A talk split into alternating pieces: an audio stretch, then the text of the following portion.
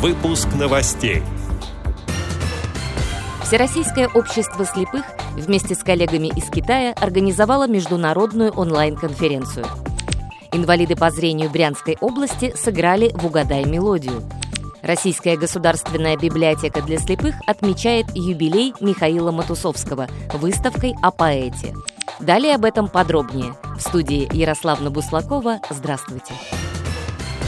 Всероссийское общество слепых и наши коллеги из Китая сегодня проводят международную онлайн-конференцию по образованию, трудоустройству и социальной реабилитации незрячих в посткарантинный период.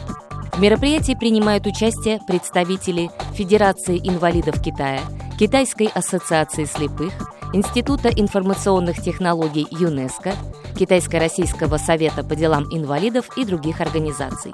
Участники обмениваются опытом по реабилитационной работе во время пандемии коронавируса, обсуждают совершенствование доступности информационных технологий для удаленной работы незрячих и строят планы для дальнейшего сотрудничества.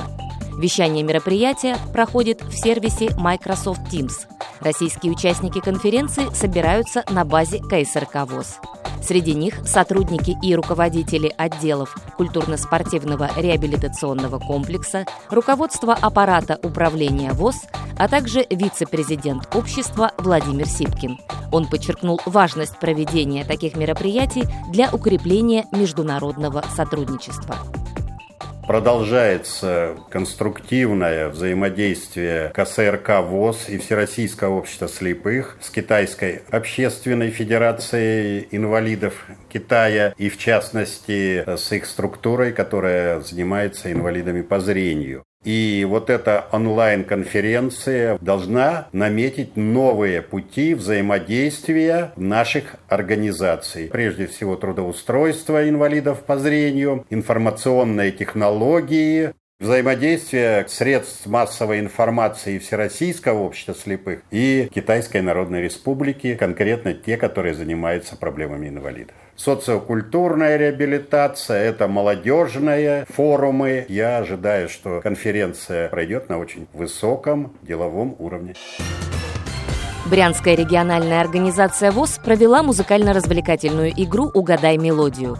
Узнавать песни участникам приходилось в режиме онлайн. Правила конкурса основывались на оригинальных правилах телеигры. Состязания состояли из трех туров и финального раунда. Музыкальные отрывки представляли в категориях «Песни Великой Победы», «Народные песни», «Времена года», «Профессии», «Море» и некоторых других. Ведущим конкурса стал заслуженный работник культуры Михаил Аксенов. Отрывки произведений он сопровождал историями создания песен и рассказами об их исполнителях. Для победы в конкурсе нужно было обладать музыкальным слухом, песенной эрудицией, сообразительностью и отличной реакцией. Все это и немного везения оказалось в арсенале Ирины Котовой. Именно она стала победительницей онлайн-игры. Все остальные участники получили поощрительные призы, сообщает пресс-служба ВОЗ. В нотно-музыкальном отделе Российской государственной библиотеки для слепых проходит выставка творчества поэта-песенника Михаила Матусовского. В августе отмечается его 105-летие.